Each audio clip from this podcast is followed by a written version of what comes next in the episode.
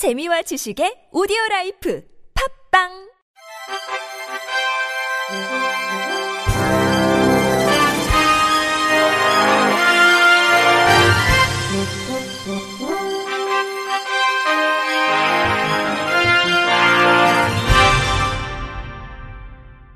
청취자 여러분 안녕하십니까? 8월 9일 화요일 KBS 뉴스입니다. 전국 장애인 차별철폐연대가 장애인 권리 예산 반영을 촉구하며 어제 아침 8시부터 용산 대통령실 근처에서 삭발식을 열고 행진했습니다. 이들은 우리나라는 OECD 국가 중 장애인 복지 지출이 가장 적다면서 기획재정부의 내년도 계획에 장애인 권리 예산을 반영해달라고 주장하고 있습니다. 이날 요구안을 전달한 박경석 전장현 상임 공동대표는 지금까지 할 수 있는 모든 방법을 통해 책임있는 사람들에게 요구안을 전달했다. 추경호 기획재정부 장관과도 만났지만 검토하겠다. 전장현뿐만 아니라 예산 증액해달라는 각 부처 요구들 모두 들어주면 나라가 망한다는 말만 들었다며 추경호 기재부 장관에게도 이야기해도 실효성이 없고 그래서 마지막으로 취임 100일을 맞아 정부 예산안 최종 결정권자인 윤 대통령에게 요구안을 전달한 것이라고 설명했습니다. 이들은 윤 대통령이 장애인 예산과 관련해 구체적인 답변을 내놓으면 오는 17일 예정된 35번째 출근길 지하철 시위를 보류하겠다는 입장입니다. 올해 중증장애인 국가공무원으로 총 45명이 최종 합격했습니다. 인사혁신처가 사이버 국가고시센터를 통해 발표한 최종 합격자는 행정, 사회복지, 전산, 보건 등으로 7급 4명, 8급 3명, 9급 38명 등 총 45명입니다. 이들은 과학기술정보통신부, 교육부, 보건복지부 등 18개 중앙행정기관에 채용돼 우편물 관리, 장애학생 학습 지원, 진료비 관리, 정보 시스템 운영 및 정보 보안 관리 등 중증장애인 근무에 적합한 직위에 배치됩니다. 최종 합격자는 지체장애인이 21명으로 가장 많았고 청각장애인 6명, 뇌병변 장애인 5명 순이었습니다. 평균 연령은 38.2세로 지난해의 38.4세와 비슷하며 최고령자는 55세, 최연소자는 24세입니다. 성별은 남성 33명, 여성 12명으로 여성 비율이 지난해에 비해 소폭 증가했습니다. 시각장애인의 공공화장실 이용 편의 조사 결과 화장실을 찾는 것부터 이용하는 데까지 많은 불편을 느끼고 있는 것으로 나타났습니다. 한국시각장애인연합회는 최근 시각장애인의 화장실 이용 접근성 향상에 관한 연구 보고서를 발간했습니다. 시각장애인 100명을 대상으로 설문조사를 한 결과 가장 많이 이용하는 공공화장실은 지하철 역내 화장실이 86%, 쇼핑몰 내 화장실이 77%였으며 공공화장실 이용 시 도움이 필요하다가 65%로 응답했습니다. 또 출입구의 경우에도 점자 블록, 점자 표지판, 음성 안내 등의 안내 시설이 미비해 남녀 화장실을 구분할 수 없어 90%의 설문 대상자들이 어려움을 겪고 있습니다. 화장실 내부에서도 소변기, 대변기를 찾을 때 어려움이 있다는 응답이 각각 62%와 63%였으며 공공 화장실별로 내부 공간이 다양해 63%가 화장실의 이용과 이동에 불편함을 느끼고 있었습니다.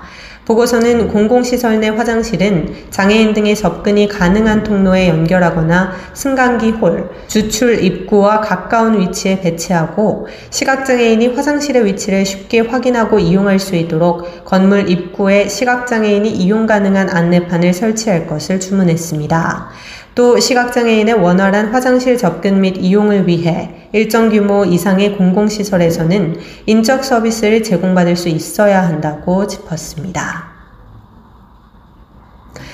우리나라의 교통약자는 10명 중 3명에 해당하지만 여전히 여객선의 이동 편의시설 기준 적합 설치율은 37.8%로 저조한 것으로 조사됐습니다. 국토교통부는 이러한 내용이 담긴 2021년도 교통약자 이동편의 실태조사 결과를 발표했습니다. 교통약자 유형별로는 고령자가 약 885만 명으로 절반을 넘어섰고 어린이, 장애인, 영유아 동반자, 임산부 순이었습니다. 대상별로 버스, 철도, 항공기 등 교통수단의 기준 적합 설치율이 79.3%로 가장 높고 여객 자동차 터미널, 도시철도 역사, 공항 등 여객 시설이 75.1%, 보도, 육교 등 도로가 77.6%로 조사됐습니다. 이 가운데 여객선의 기준 적합률은 타 교통수단, 여객시설 중 가장 낮은 37.8%에 그쳤으나 지난 2016년 대비 20.2%포인트 상승한 것으로 나타났습니다.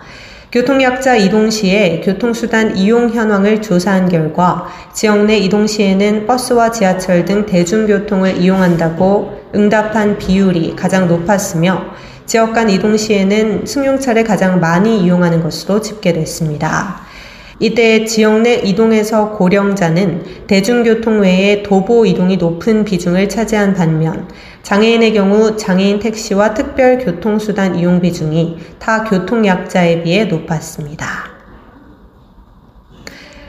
소셜벤처닷은 작년 4월 강남구청과 보건소 및 의회 등의 베리어 프리 키오스크 설치를 시작해 금천구청과 동대문구청 포함 총 25개 공공기관에 베리어 프리 키오스크 설치를 완료했다고 밝혔습니다.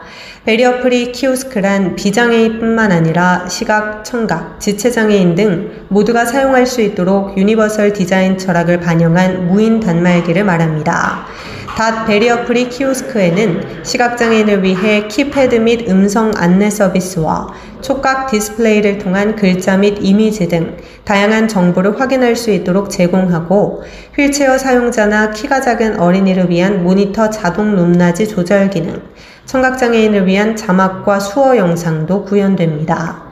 지난해부터 공공기관과 구청, 군청 등에 설치되고 있는 닷의 베리어 프리 키오스크는 해당 기관이 원하는 맞춤형 기능으로 제작할 수 있으며 기관 소개와 담당 업무 및 내부 위치, 주변 대중교통 정보까지 청사의 요청에 따라 다양한 정보가 제공됩니다. 청각장애인 김화정 씨는 이 키오스크를 통해 주요 안내 내용이나 기능 등을 수어로 볼 수 있어 정보 접근에도 도움이 될 수 있었다고 전했으며 시각장애인 사회복지사 마성환 씨는 손끝으로 위치를 확인하면서 음성도 함께 들으니 건물의 구조를 이해하기에 훨씬 편했다며 빠른 시일 내에 많은 곳에 설치되었으면 좋겠다고 말했습니다. 같이 이룸 동대문 장애인 자립생활센터가 오는 22일까지 인문학 평생교육 가치 있는 클래스 장판에서 푸코 읽기 참여자를 모집합니다.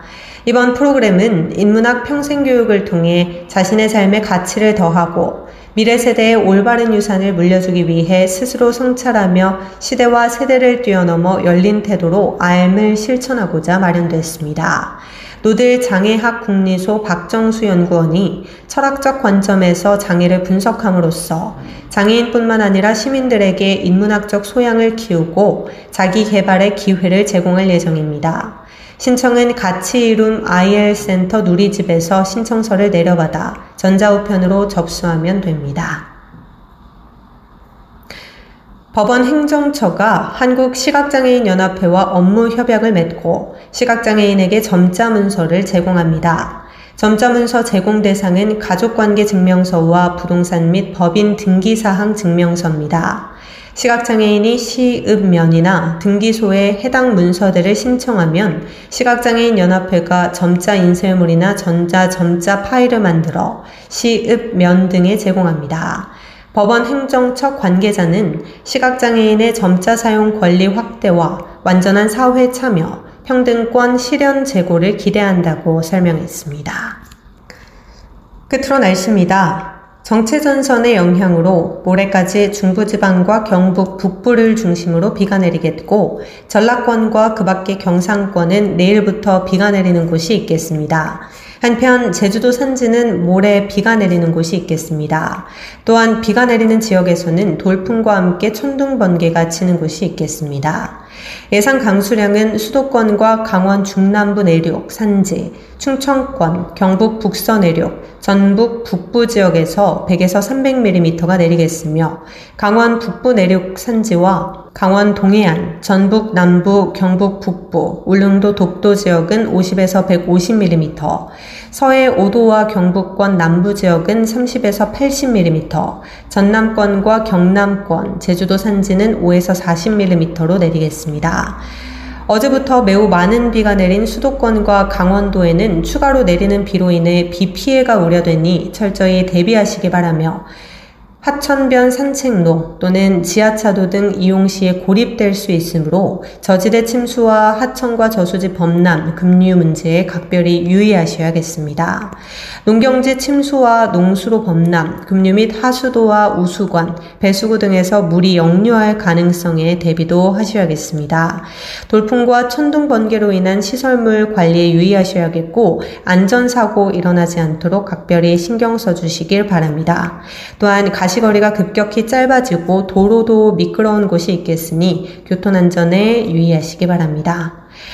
내일 아침 최저 기온은 20에서 28도, 낮 최고 기온은 26도에서 32도가 되겠습니다. 이상으로 8월 9일 화요일 KBS 뉴스를 마칩니다. 지금까지 제작의 이창훈, 진행의 조소혜였습니다. 고맙습니다. KBIC